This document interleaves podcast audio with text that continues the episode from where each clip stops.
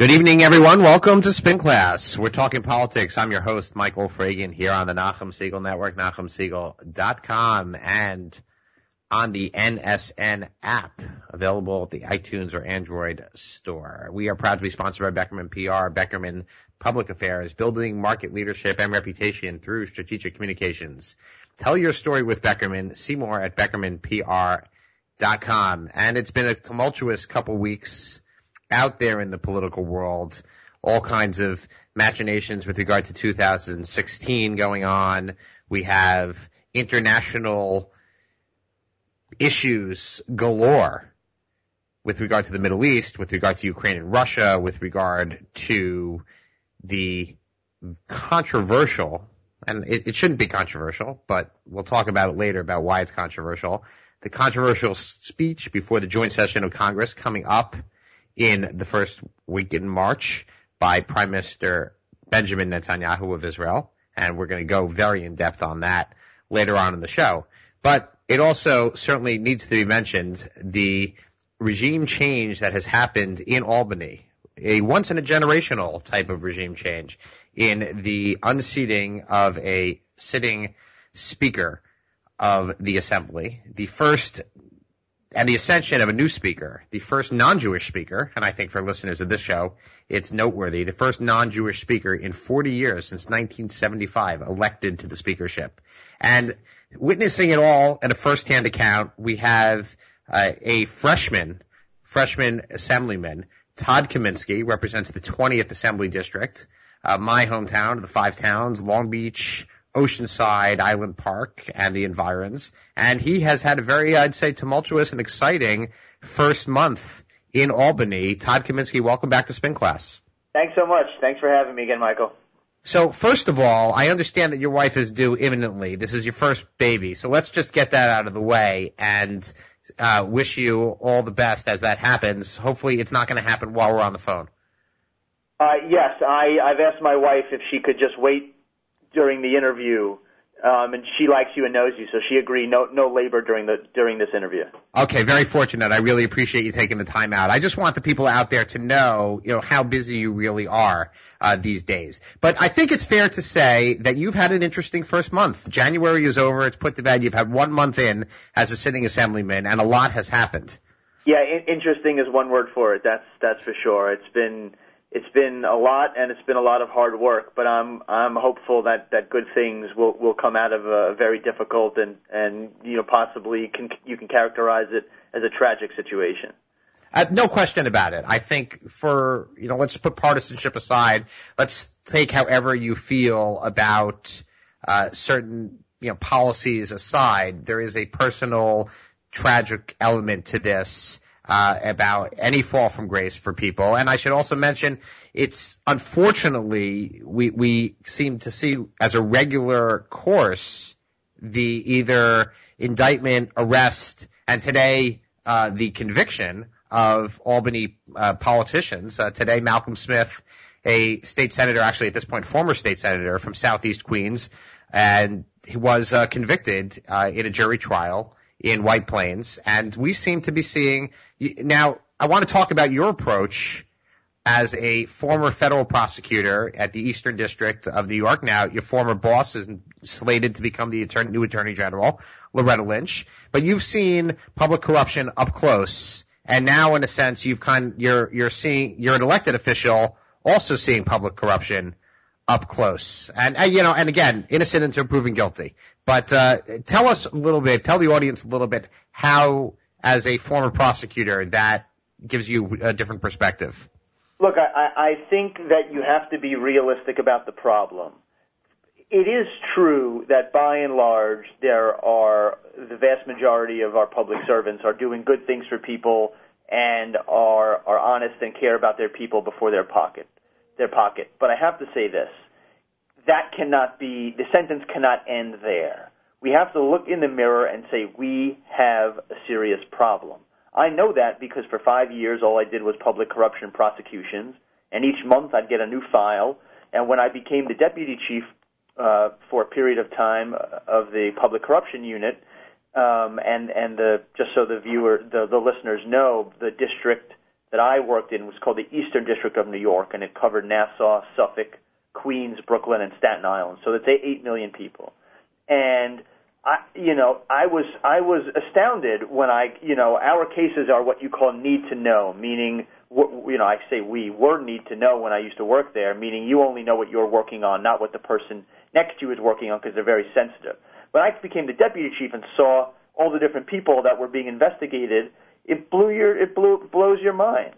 And then uh, the Moreland report came out, which which told of things, uh, a whole new set of, of allegations against certain unnamed people in there. And then I get to Albany, and there's already been a major arrest, a conviction of a former high-ranking senator. Um, so it's, it's this is serious. It is uh, it is fair to say it's epidemic and it's troubling. So the question is, are we going to make the right reforms and and make sure that the public has trust in us moving forward, or are we just going to wait for federal prosecutors to keep arresting people? And the federal prosecutors are going to do whatever they need to do um, to to do what they see as rooting out corruption. And what I say is, let's go make the systemic changes so we can make their jobs a lot slower than they, they currently are. And we have a real opportunity to do that now. So I never would have asked for this when I started a few weeks ago, but I think there's a real opportunity, there's a real silver lining here to restore faith in government because I think for once and for all, th- th- this has to be the one that says let's let's get serious about that. We're talking to Todd Kaminsky, Assemblyman from the 20th Assembly District, former federal prosecutor who has, in his first month, seen the arrest of the Speaker, uh, Sheldon Silver, on corruption charges. And he's also, in his past, prosecuted various Albany officials. But I want to hammer on one specific point that's been reported, is that when the complaint, and I, I, should identify it's only a complaint at this point. There's no indictment of Sheldon Silver at this point. When the complaint became public, uh, a lot of the colleagues, a lot of your colleagues looked to you for an expert opinion on whether the charges were serious or not. Uh, is that is that an accurate depiction? Yeah, you know, I haven't commented on that, but I certainly am not gonna. I'm not gonna, you know, I, I'm not gonna quibble with what they've said. All I could tell you is this: there's a 35 page complaint that is extremely detailed. And the nature of the business is that defense attorneys will not let their clients tell the public or even a group of people beyond a very, very constricted circle what the defenses may be. So you don't hear what's on the other side. So I don't have the benefit of knowing what Sheldon Silver's uh, answers are to some of this. So there's nothing on one side and a 35 page, highly detailed complaint talking about cooperating lobbyists who were very close with the speaker, a cooperating oncologist who, who dealt a lot with the speaker. Um, and I know that the law of the area that, uh, in the area of, of the charge, it's called extortion under color of official right, meaning using your uh, official power to be able to get a payment you're not supposed to. The law is very favorable to the government. So I, I guess it's interesting that people mentioned me when they talked to the press about this, but I, I think it's a fairly obvious statement to say when the Southern District of New York U.S. Attorney levels a charge against a top Albany official, puts 35 pages of details through it, the area of the law is good for the government, and I'm not allowed to know what the defense is, it's pretty easy to see why the conclusion one may come to is, wow, this is this is a this is a very uh, tough case, and um, I, I just don't think it's it's an earth-shattering statement. It just it is what it is.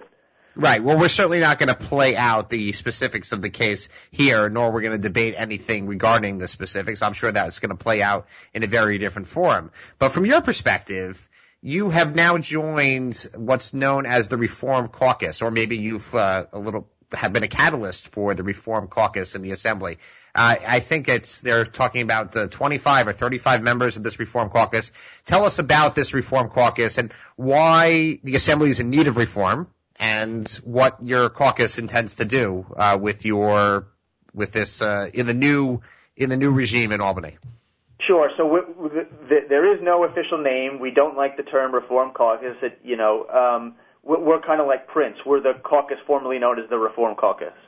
Um, but we, um, we we are just a group of individuals, 33 of whom have signed a letter saying that this is an important opportunity to reform the way the assembly is run, make things more transparent, give the average member more, greater participation, make sure that assembly members have the tools that they need in order to, to properly do their job.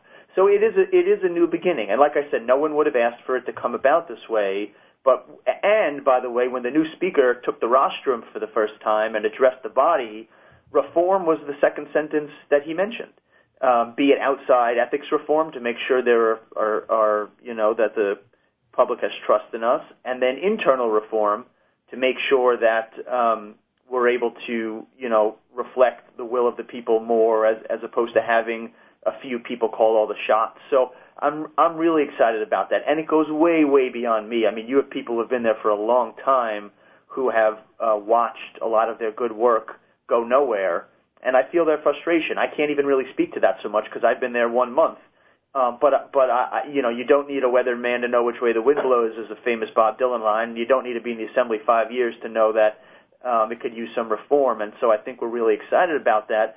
And we have a commitment from the speaker to establish a reform task force that'll make recommendations to him.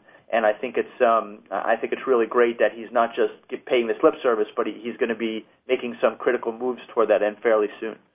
Okay, well, just and not to knock any nascent. I, I know reform is in the formative stages, but a lot of people will look at the process that number one that elected a new speaker, uh, that Carl Heastie of the Bronx, that elected Carl Heastie as speaker, and that process being very opaque, behind closed doors, smoke-filled room, if you will. They'll also look at the lineup of chairmanships, and they'll say, well, this is exactly the same at pretty much as the old assembly. What really has changed here?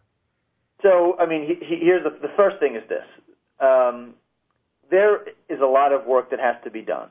Right now, we are in the process of, of um, putting the assembly budget together and negotiating with the governor over his budget. This is critical. That's where all of the work gets done on behalf of our schools, on behalf of our communities, um, and you know maybe in in theory it, it would be nice to have a, a, a an open hearing where we could question the different assembly candidates. But there's work that has to be done. It turned out that at the end of the day, there were only two candidates left in the race at the end of a weekend, and then at the end of the next day, there was only one candidate. So uh, it, it came together fairly quickly. Um, I don't believe that his um, calls for reform are are just nothing more than that. I think he really means to fulfill them. I'm not so Pollyanna-ish and uh, green to think they're all going to come true, but I'm certainly confident that that he means them.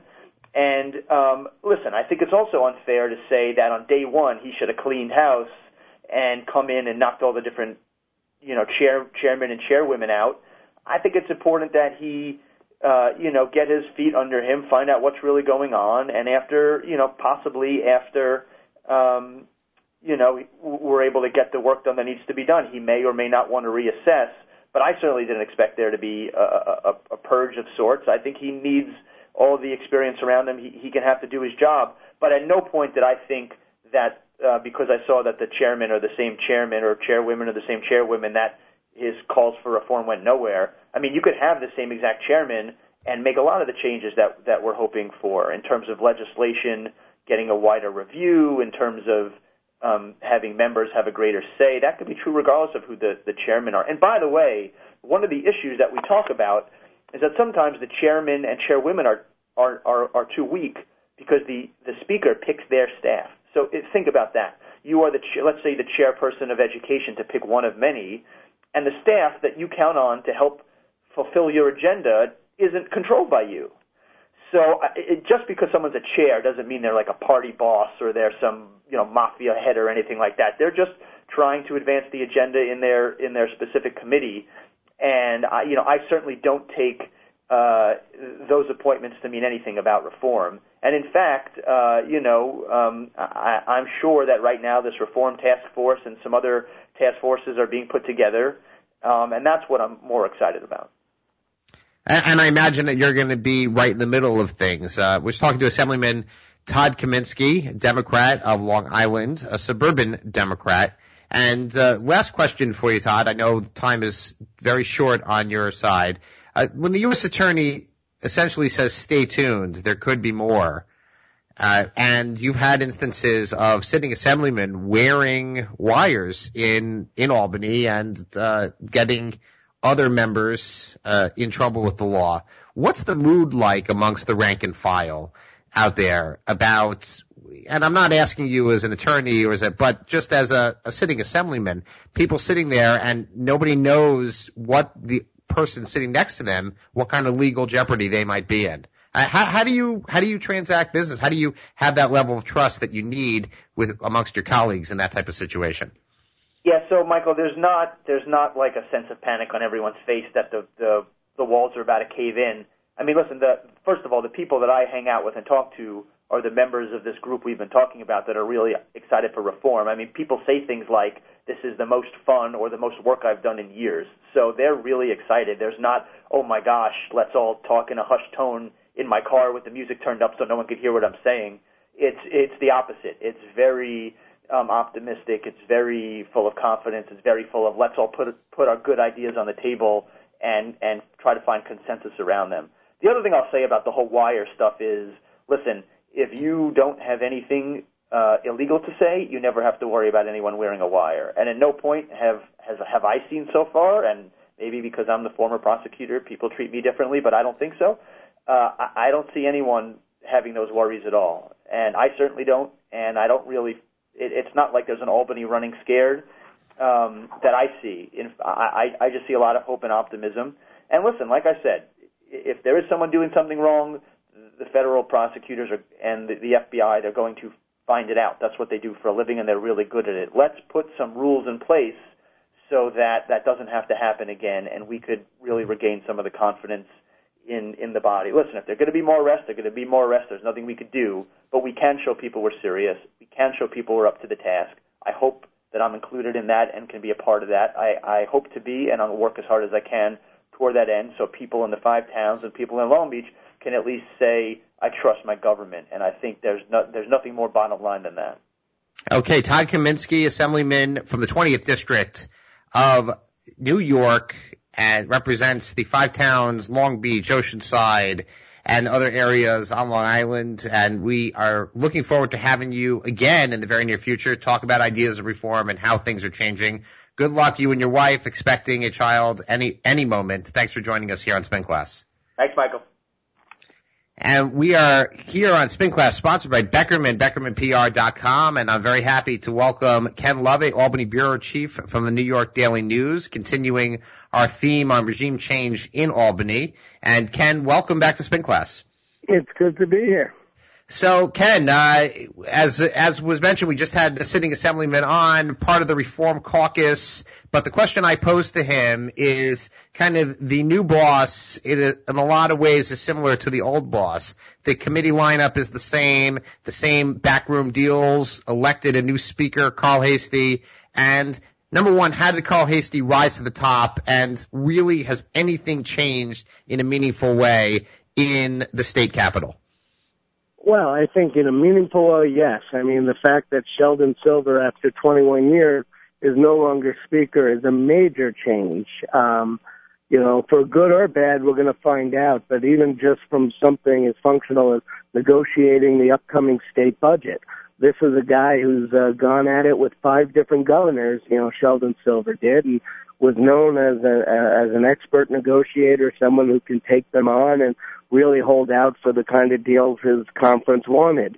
Uh, we don't know that about Carl Heastie. He hasn't been tested that way. He hasn't been in a room one on one with the governor negotiating these kinds of issues before.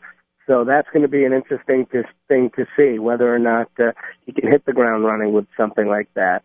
As far as change, obviously he's only been speaker for a couple of days, so it's going to be hard to tell. But everything we've heard about him and seen so far is he's very close to the vest like Silver was. He does a lot of backroom deals like Silver was.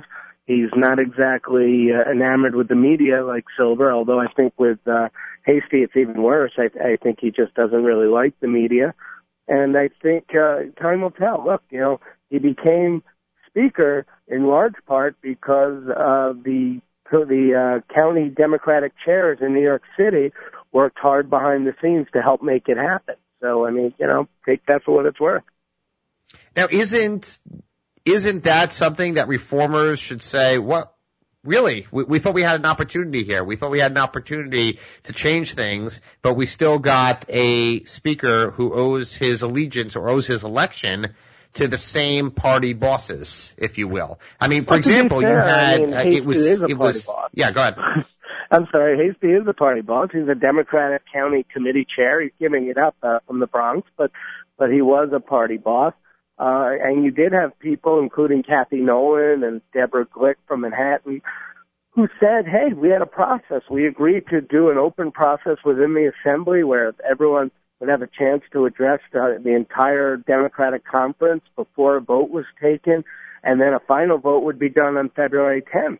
But Heastie really managed to work it hard behind the scenes. He got the support, and they cut it short. I mean, one by one, most of his opponents dropped out until Kathy Nolan was the only one from Queens, and, and then she just didn't even have the votes. She couldn't even uh, deliver her own co- her own uh, county committee, and uh, and it happened. And then they sped up the vote a week early. So for a lot of reformers, they were upset by that, but. I think they're willing to give Heastie the benefit of the doubt. He's saying the right things that they want to hear. Now we'll have to see moving forward if he can deliver it. So let's talk for a second about the governor and his relationship with all this. I mean, how does the governor go ahead and deal with a, a new speaker, an unknown from his perspective, but yet a Democrat? And per, the perception was that he favored Joe Morelli, who was the uh, majority leader, who was essentially the next in line. And there was a, this thought that Joe Morelli from Rochester was going to have a period of time whereby he was going to, whereby he was going to have a, you know, a, a speakership sometime, uh, for, as an interim basis. And yet, that never materialized. So there was never a time that, uh, that he was able to kind of consolidate any of that power. And Cuomo was kind of left you know, on the side. Now maybe he never exerted any influence. Maybe he did behind the scenes. It's kind of unclear. But Cuomo was kind of left out of this entire process. Well, I don't think there was a real chance that Morelli was going to get it. He's very popular, and if you didn't have politics involved, he probably would have been the one. He's very well respected. He's popular in the chamber, and he knows what he's doing. Um, you know, as majority leader. But uh, the reality is, it's a very downstate heavy conference, particularly from New York City, and it was going to be very difficult for someone from upstate, even someone popular like Joe Morelli, to get it done. Making it worse is, um, you know, you got to remember there are racial issues and there are, uh, uh, you know, uh, geographic issues. So even if they were going to pick someone from upstate, it was probably even more doubtful that they would pick someone from upstate who was white and a male. It just was an 0 for 3 kind of thing. For the governor, um, he did, from everything I hear, there was no arm twisting. Maybe some calls seeing what's going on, you know, maybe sending some signals of who they supported. But the reality is, so many Assembly Democrats right now are not big fans of the governor. They're not happy with him. That it may have done, uh, had he gone hard after for, for Morelli, it might have been detrimental for the cause anyway, because people would have done the opposite. We saw that during the speaker, the uh, comptroller fight back in 2007 when uh, Eliot Spitzer was pushing for an outside candidate, and the legislature basically, you know, told them to pound salt and chose who they wanted anyway. Yeah, interestingly enough, I think Spitzer was pushing for Bill Mulrow as Yeah. who is now the chief of staff to Governor Cuomo, and they ended up electing Tom DiNapoli, who was a sitting assemblyman at the time. Exactly. So I don't know. Yeah, and and how this affects Cuomo going forward? Well, he didn't exactly give Heastie a ringing endorsement uh, yesterday. He was upstate, and they asked him about Heastie, and he called him a nice fella. But that was about all he said about him. Um, you know, a lot of people think, at least going into the budget, that the assembly is in its most weakened position in years because you have a novice speaker going in, you have a legis- you know, a legislature overall that's been tarnished by scandal, and the governor really is going to hold a lot of the cards. And uh, you know, he, don't underestimate the governor. He's a very, very formidable opponent, and uh, you know, Heastie is going to have to deliver. There's a lot of issues that the Assembly Democrats are not happy about that the governor has proposed uh, particularly in the uh, field of uh, education and the area of education. So it's going to be interesting to see how it develops. And we're talking to Ken Lovett here on Spin Class. Ken is the Albany bureau chief for the New York Daily News, and also a contributor to an influential blog called the Daily Politics. And Ken, you've been around Albany for, for quite some time, not just at the Daily News. One thing you mentioned before is the white male uh, speaker potential and the fact that that wasn't going to happen upstate white male. But in fact, and you know, given the bent of our audience, there hasn't been a Jewish, there's only been a Jewish speaker since 1975 elected. I think there was an unelected speaker for about two days or so. Uh, how is it that the, a, you know, a Jewish male was able to hold on to the speakership for 40 years, uh, it, despite the fact that Albany has changed and the state has changed uh, quite a bit. Uh, what is there something about that, or am I just kind of making it up, uh, trying to find a Jewish angle in anything? Well, well, I think power for one, and and you know, I mean, once you're speaker, you have you wield a ton of power. You know, Sheldon Silver, you know, came in. He was the chairman of the Codes Committee. Before him was Sol Weprin, and you know, Weprin got sick and he had a stroke, and uh, you know, Sheldon Silver uh, managed to become the acting speaker. Then he became the full-time speaker in '94, later '94 when uh, Weprin died. And the reality is, once you're in, I mean, you have a lot of power. A speaker not only negotiates budgets and you know has all those things, but he controls everything. He controls the purse string, purse strings. You know what kind of office you get as a lawmaker, whether you get a committee chairmanship that has a uh, stipend, you know, thousands of dollars in stipends attached to it. What what kind of equipment you get for your office. He controls the uh, Democratic Assembly campaign committee, so that you know helps fund different campaigns. So that you know whether you get money or not for your campaign from the uh, uh, campaign committee, that's up to the speaker. So he holds a lot of power. What bills come to the floor? What bills are allowed to the floor? Um, you know, all those things are controlled by one person, the speaker, and uh, he used it. You know, Silver certainly used it very effectively. You know, some would argue dictatorially, but uh, to keep to keep power. The other thing he did very well is he made sure that nobody got too powerful under him. There was never an heir apparent which is why what we saw with Heastie, Heastie, you know, no one was ready for it. So, you know, there was a skirmish. Five people said they were interested, and then they had to duke it out behind the scenes. But the reality was there was no heir apparent because that's how Sheldon Silver wanted it, particularly since uh, he was almost ousted in 2000 in a coup. That's right, and he punished the members who were who who had plotted against him, essentially. Um, you, Ken, I, just as we're running short of time, I want to just talk about the governor for a second. I want to talk about the governor vis-a-vis Bill de Blasio. If you don't mind just being a little city focused. Bill de Blasio comes out this week with a huge proposal for the Sunnyside rail yards and affordable housing, the centerpiece, great idea, etc. And the first thing Cuomo is, well, it's the property's not available. Sorry. Now, either Cuomo was just waiting in ambush for him and just really wanted to uh, knock him politically, but at the same time, there was no communication. Cuomo, uh, de Blasio never checked with the governor whether he was going to be on board with this. I mean, what is the dynamic going on between uh, the mayor of the largest city in the state and the governor of New York State? they're really good friends, can't you tell? uh, no. I mean, well, certainly they've seen all the time together. Tension, there's always tension between a mayor and a governor. We were promised this was going to be different. They have a friendship that dates back, you know, years and since the Clinton administration, blah blah blah. But the reality is, the governor has never uh, fell short of taking a shot at the mayor when he's had the chance. The mayor, in turn, has often held his tongue because he knows so much of his agenda has to get through Albany.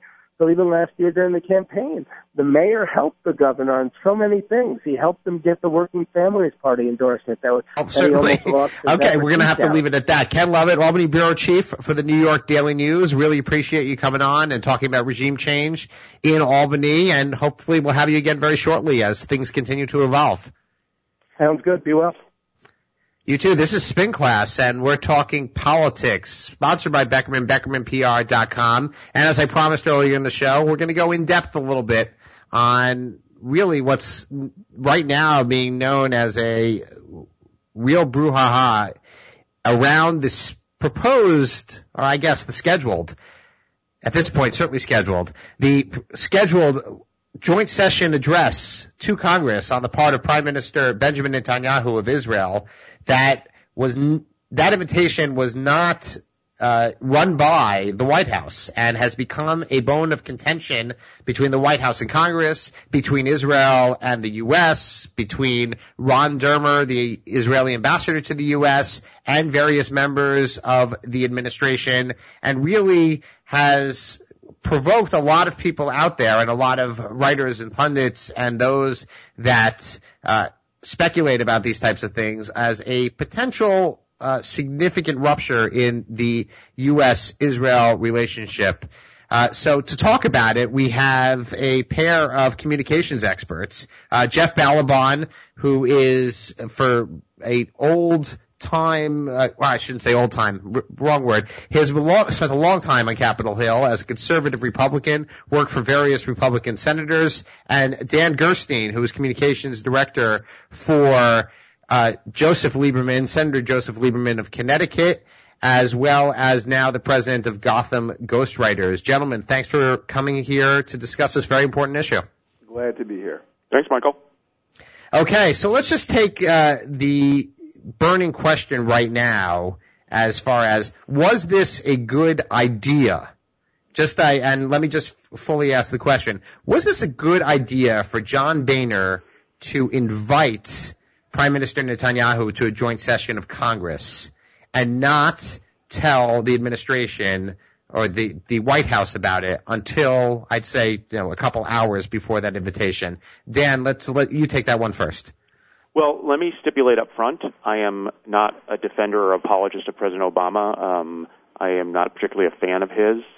Um, however, all that, that said, um, I think this was a terrible idea, and I think it will go down uh, as the Jewish Joe Wilson moment, um, one of the most disrespectful and stupid uh, sophomore things that the Republicans have done during the Obama's administration.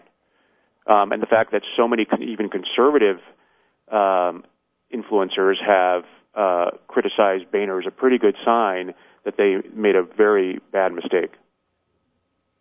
Okay, well, it's uh, certainly I, I, certainly see a lot of that out there, no question about it. Jeff Ballabon, you want to tackle that one? Well, you know, it's, I think that I'm going to split the baby on this one. I think that uh, the idea of Boehner inviting Prime Minister Netanyahu to talk to Congress about the threat of Iran against the backdrop of what's been happening with regards to Iranian nukes and this administration actually isn't a bad idea at all. I think the execution left much to be desired. In that sense, that uh, it was fine to coordinate an invitation, but then wait until Netanyahu's people had a chance to run it by, not run the invitation by, but say, hey, we're going to be in Washington, President Obama, and we'd love to meet to talk with you. But that never happened because Boehner's people let the information out and the whole thing exploded. Okay, so but Jeff, let's be clear. It, it didn't happen not by accident. It didn't happen because they purposely wanted to uh, stick it in Obama's face. Um, this was not sort of a, a uh, an, an oops. It was a it was a conscious political strategy. Um, right to, to essentially use Israel as a political football to score points, and well, but also to to, to, to try and embarrass the president and and and, and uh, sabotage the talks that um, the U.S. has been leading in Iran. Um, the timing was very purposeful, um, both in terms of the Israeli elections and um, while uh, the, the president was pleading for uh, Congress to not um, undermine uh, the negotiations that it, he's doing, and, and Obama and Netanyahu, Netanyahu definitely wants to undermine those negotiations. Right. Yeah, well, no well, question about that, Dan. If you'll just to respond to that, Jeff, before you before you respond, I mean, let's just talk about the fact that there is an that Netanyahu and Israel, and we can agree, I, I think it's right, they see Iran as an existential threat. They, the Israel, Iran having a nuclear weapon is an existential threat to Israel. They feel that the White House and the administration and Kerry doesn't take this seriously. And when you have a, your partner not taking this seriously, or not taking the threat seriously, or not dealing with the threat seriously, however you wanna, however you wanna slice that, then essentially you kind of got to at one point you got to kind of you know break the glass and pull the emergency brake. So Well, Jeff, I mean, if you, wanted think to, you wanted to jump in there. I think it's beyond that. I mean, I think they see that this administration has been utterly impervious to the needs of its allies around the world, and in particular in the Middle East. They've seen regimes fall into utter destruction, entire regions of the world fall into war, and under the and, and now we have ISIS running wild. I mean, they see what's exactly going on in their region and around the world, and so there's no reason to believe that being friendly to Obama is going to help them. On the other But hand, this isn't just a- a question of Obama. exceptionally Jeff, this is a question of the United Hey, States now hold on, uh, because I, I think the, the sound doesn't world. allow for you to each hear each other. For. So Jeff, finish, and then Dan, you jump in. Okay. Yeah. On on the other hand, we see an administration who seems exceedingly worried about what terrorists want and what our enemies want. So, at the end of the day, you know, again, the the, the way this was choreographed wasn't perfect, but the idea that Bibi should somehow or Israel should somehow remain passive while this government, while the American government, and you can call it an ally all you want, it doesn't matter because it's not behaving like one. Well, this government is selling it out on, an, as Michael points out, an existential threat is simply absurd. Dan. Well, I just I think um, I, I- I'm not going to defend the administration's foreign policy, but that's not what we're talking about. What we're talking about is the the invitation um, that was concocted by both the Israeli government and um, the House opposition um, with a very clear purpose to to hurt the president and undermine their talks and undermine the American government's foreign policy. Um, that is not just rare; I think it's unprecedented. Um, and it's incredibly hypocritical for the Republicans to be talking about Obama not being there for our allies and and and um, embarrassing our allies. And what are they doing? Uh, what's Israel doing? They're doing the exact same thing. Um, and I think you know whether whether Netanyahu, has a, legitimate gripe or not, to do it in such a publicly and insulting way to um, the the leader of his, chief protector, um, it's not just um, hurtful; it's it's self-destructive, and we're seeing that happen right now. I actually can't believe what I'm hearing, Dan. I can't believe that you're suggesting that Barack Obama's feelings being hurt are as significant as what's truly seen by the Israeli leader as an existential threat. Assume for a minute that Bibi Netanyahu isn't doing this because it's politics, but actually believes that Iran is heading to being a deadly nuclear threat to its existence. Right, and what Why I'm saying, Jeff, is he's been a else matter? horrible failure at convincing his chief ally that that's the case, and so therefore, I, there's, I think it's just it's um, it's self-defeating to you know basically sort of say, well, I lost the argument, and therefore I'm going to go to my the president's enemies and and work with them to undermine him. Right, except except that it's not true that this administration is its biggest ally. It may be true that the American I'm not talking about this administration. I'm talking about the American government, which this administration leads right now.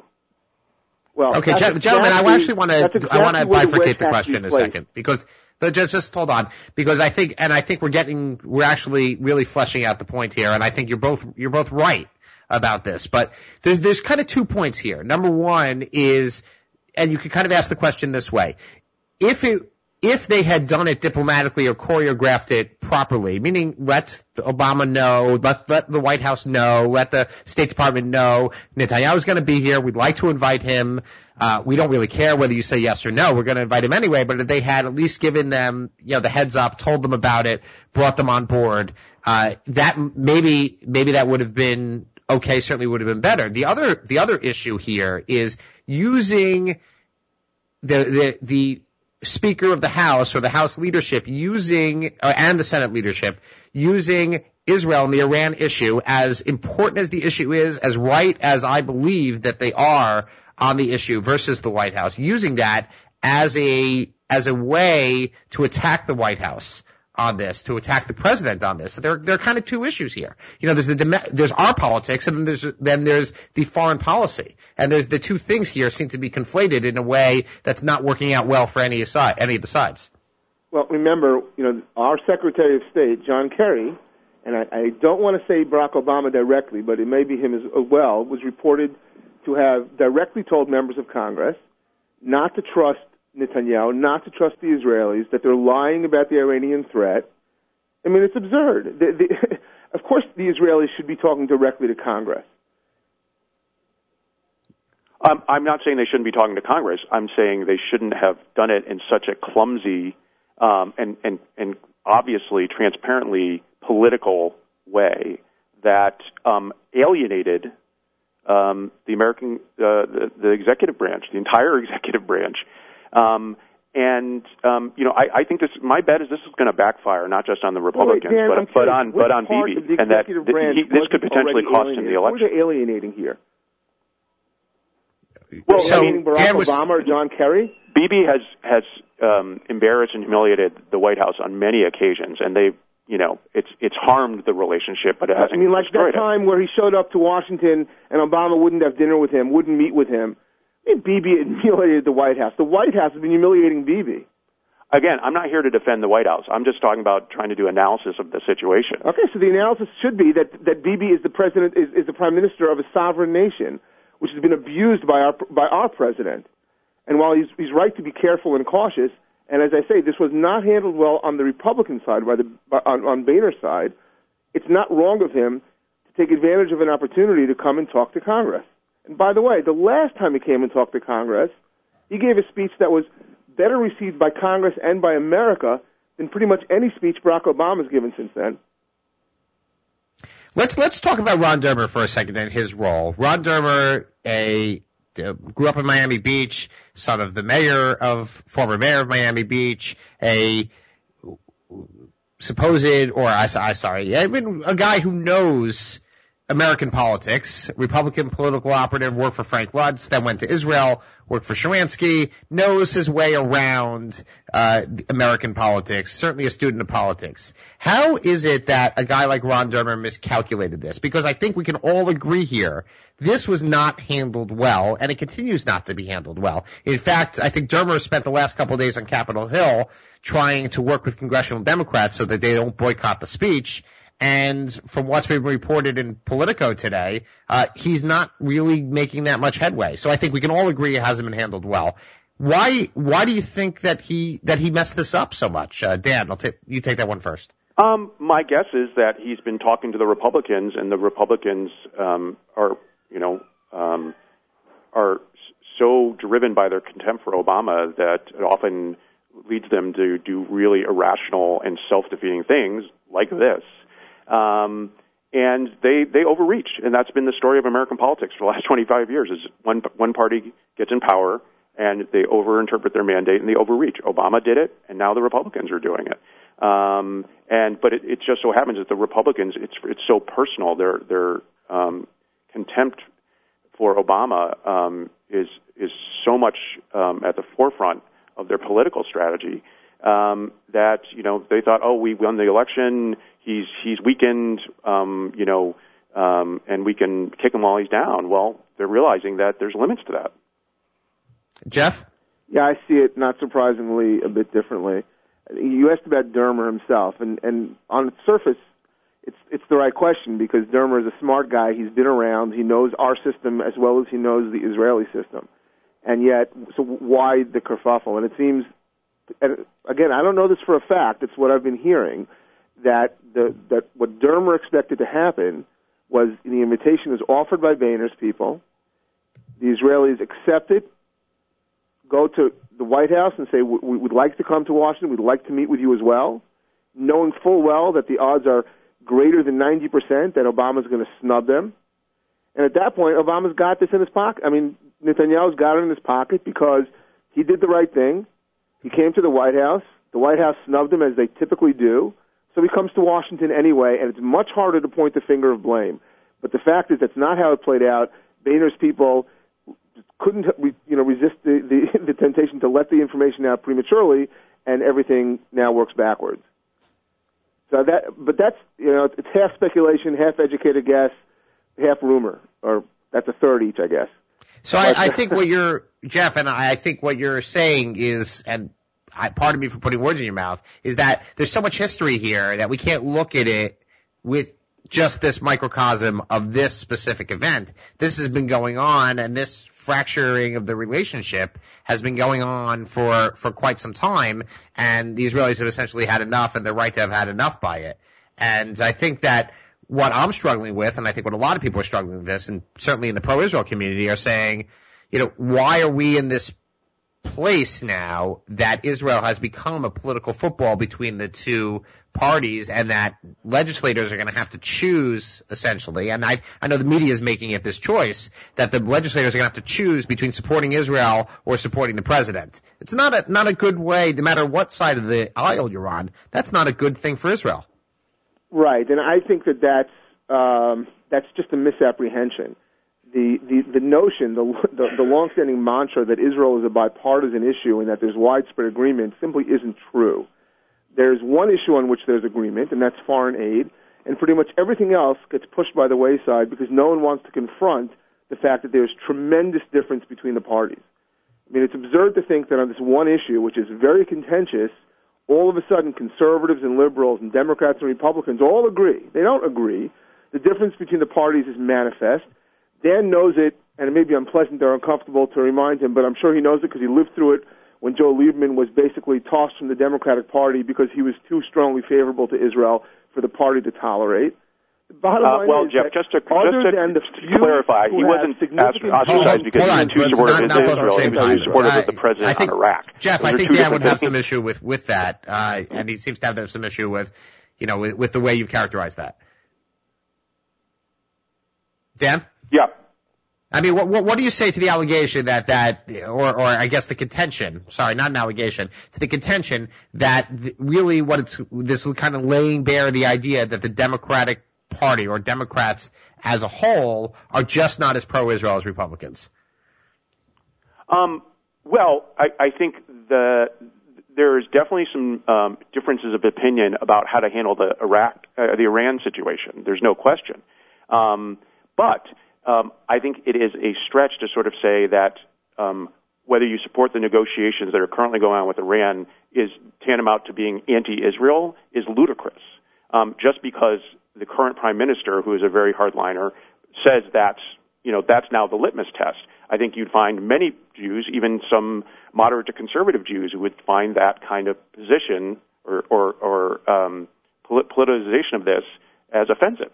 Um, and that, again, I think that's one of the reasons you don't why, really find that. why, why Netanyahu's Jeff, down in this uh, you want to respond to that? is because they they have somehow kind of come to believe their own BS, uh, and um, and now view that like you know if if you don't uh, believe exactly as we do about the negotiations with Iran, you're anti-Israel.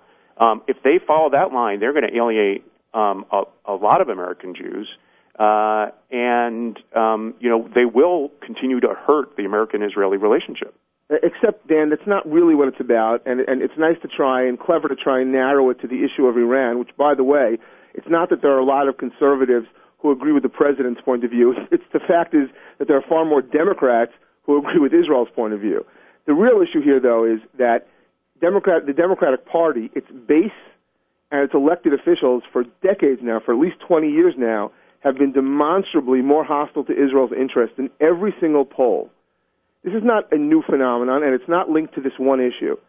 It's just a fact that the Democrats are no longer remotely as friendly towards Israel as it's perceived or as they claim. And so they fall back on this notion how dare you challenge Israel's bipartisan support in Washington? The answer is we're not challenging the bipartisan support. There is no bipartisan support is bipartisan support for easy issues like foreign aid. But when it comes to the tough existential issues, there is a dramatic difference between the parties. Right, that's what I'm getting at, Jeff. Though you're you're defining being pro-Israel as taking a hardline position, and I think many people would just disagree with that characterization or that kind of test of being pro-Israel. Right, I understand. I understand. There's such a thing as J Street, and they claim that it's pro-Israel to arm terrorists and give them a state. I get it, but here's the thing: somehow all those polls, which look at attitudes and opinions about Israel, also show the same gap. So there's a, a tremendous confluence. The same people who want the left policies also don't like Israel, don't think Israel should exist, don't like the idea of a Jewish state. And that is an so exceedingly small minority of American Democrats. Either it's, it's either it's a remarkable coincidence, or there's a linkage between people who have those policies and have those attitudes. Well, there's no question. Let me jump in here for a second. There's no question that there is an attitude on the left with regard to with regard to Israel. I, there is there is a wing of the Republican Party uh, although you know not quite as vocal, not quite as important, not quite as uh, activist that that is of the, a similar mind. But let's talk for a second about and you know time you know, runs out, and I love to debate this for quite some time.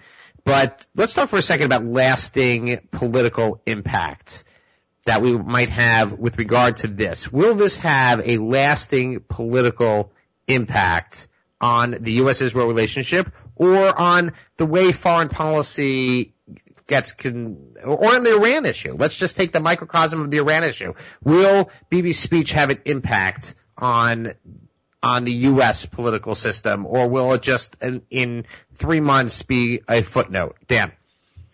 Um, I, I think uh, this little kerfuffle has strengthened Obama's hand, um, has uh, marginalized Republicans who want to pressure the administration to um, break off the talks, um, and I think there's an outside chance it could cost uh, Bibi the election.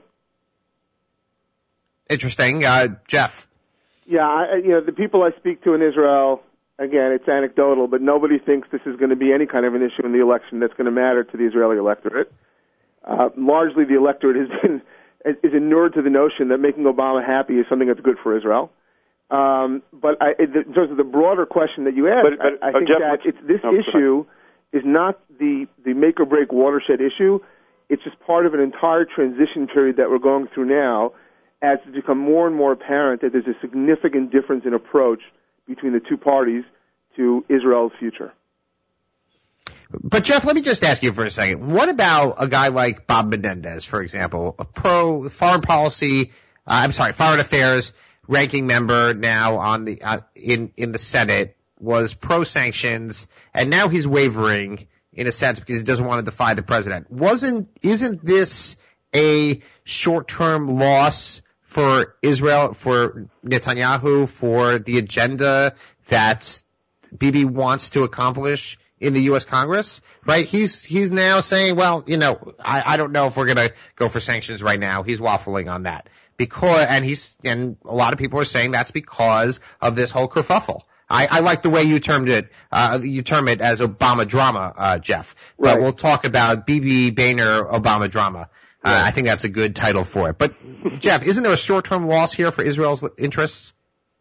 I don't know how that's going to play out. Uh, I think that people are looking for all kinds of excuses, but at the end of the day, you know, uh, I'm pretty sure Menendez uh, went. You know, he he, he folded last time also. Uh, this is not the first time, and uh, and and clarifying in general. This, there's this notion that if we if we paper over the differences and distinctions, we'll be better off. You know, don't let anybody know that what to do about Israel is actually a huge fight in Washington. But it is a huge fight in Washington, and clarity is only helping everybody on all sides. That's what I think, and I think that, that I actually think it's, it's a great moment where finally the issues are becoming more and more clear. The fact that there are a small handful of Democrats who are ardent for Israel, which exists completely and solely because they happen to have strong constituencies who push for it, and that they're lost against a sea of Democrats who are miserable for Israel, I think it's fine that people know it because otherwise it's been consistently for the last 20 years to Israel's disadvantage to fall in line with this bipartisan notion. Dan, uh, you see that the way? I, I, you know, I can't help but think that there are rank and file Democrats who, over the years, have become pro-Israel, who are pro-Israel even without significant constituencies for that in their district. Yes, I think I think Jeff is um, purposely, to strengthen his case, uh, exaggerating the uh, the weakening of Democratic support for Israel. Um, and, But I think one you know, thing he's referencing, Dan, for a second, is the but one of the best disappearance- points here is is look how Okay. people vote. If if Jeff were if Jeff's thesis was accurate, right, then there would you would see a substantial um, uh, move away from Democratic candidates um, by American Jews, and that just hasn't happened. I'm sorry, I, I didn't hear what you said. See a substantial wave of Democratic candidates do what? Now move move away Jewish from voters de- would be, candidates. Jewish let- voters let- would be moving away from Democrats in, in, in droves if the if there was this somehow this um, dramatic weakening of Democrat, you know, the Democratic That's um, not establishment true. But, but gentlemen, Why gentlemen, for a second, come to that before we get into before we get into this issue specifically, and I don't know that we're going to have time to talk about the demographic changes and voting patterns, but Dan, what about what's been the, the lamented disappearance of the Scoop Jackson wing of the Democratic Party. Uh, you know, kind of, as Jeff alluded to earlier, the idea that your former boss, Joe Lieberman, couldn't, was defeated in a Democratic primary. Uh, and one of the reasons is because he was pro the war in Iraq and pro muscular foreign policy. And that wing of the Democratic Party has, has kind of weakened tremendously. Uh, perhaps people feel that Hillary Clinton represents a muscular foreign policy. I'm not sure. We'll have to, you know, we'll see. But Dan, isn't there some merit to that? Yeah, but I think that's a, a different question. Um, and you know, the um, if you're talking about what's happened in Congress, and um, you know, there has been um, you know a very obvious um, polarization of the electorate, um, uh, and in addition with gerrymandering and a bunch of other political uh, gamesmanship uh, tactics, um, have produced a much more extreme and ideologically pure Democratic caucus and a Republican caucus. Um, and um, you know, then and America's worse off for it. I mean, there's there are almost no blue dog Democrats left in the House, um, and there are almost no moderate northeastern, um, northwestern, or coastal Republicans.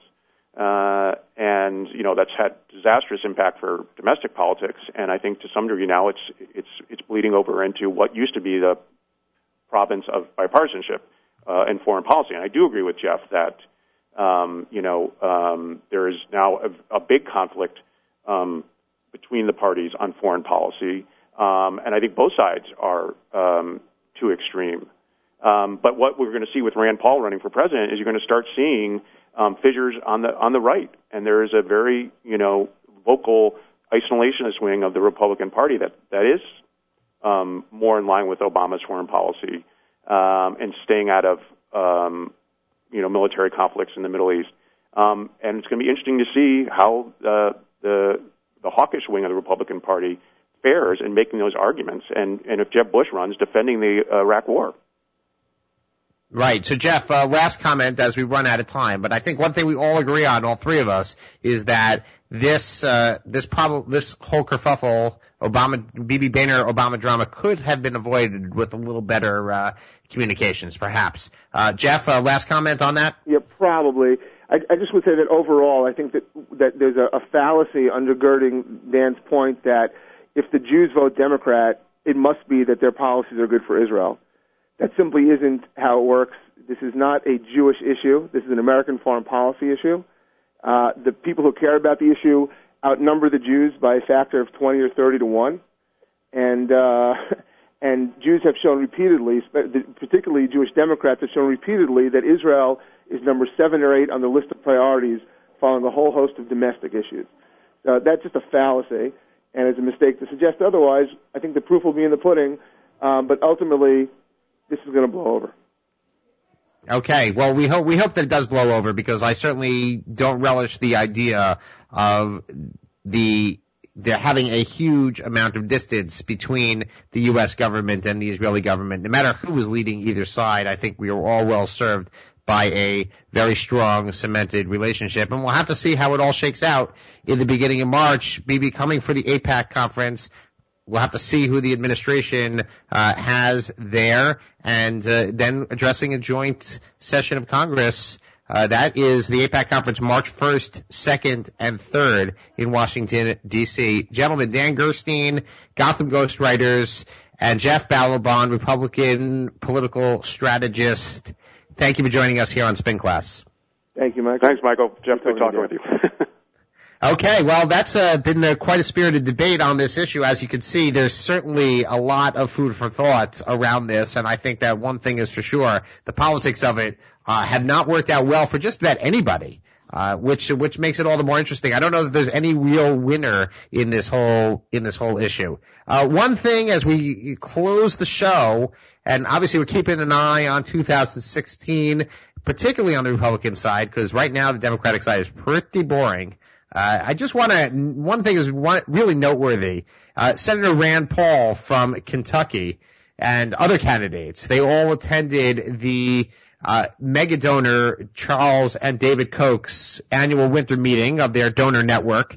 And they had a, they had a forum there. Rand Paul shows up in a blue blazer, faded jeans, and cowboy boots. Now, I happen to think that that is, you know, you're trying to, he has been trying to attract a little bit of a cool, uh, uh aura around him that he, he can appeal to younger voters, can appeal to non-traditional Republican voters. But, you know, it's kind of like a know your audience moment here. I mean, it, one person said, who was quoted as having said, you know, these are the guys, this crowd are people who put on a suit and tie every day to go to the office. And when you're there, uh, when you're at there, you gotta dress the part of the way you want to go. Every, all the other candidates were in suits and ties. Uh, when in fact they did a straw poll amongst those who were uh, who were there. Rand Paul finished dead last. Uh, Marco Rubio, interestingly enough, came in first, followed by Wisconsin Governor Scott Walker.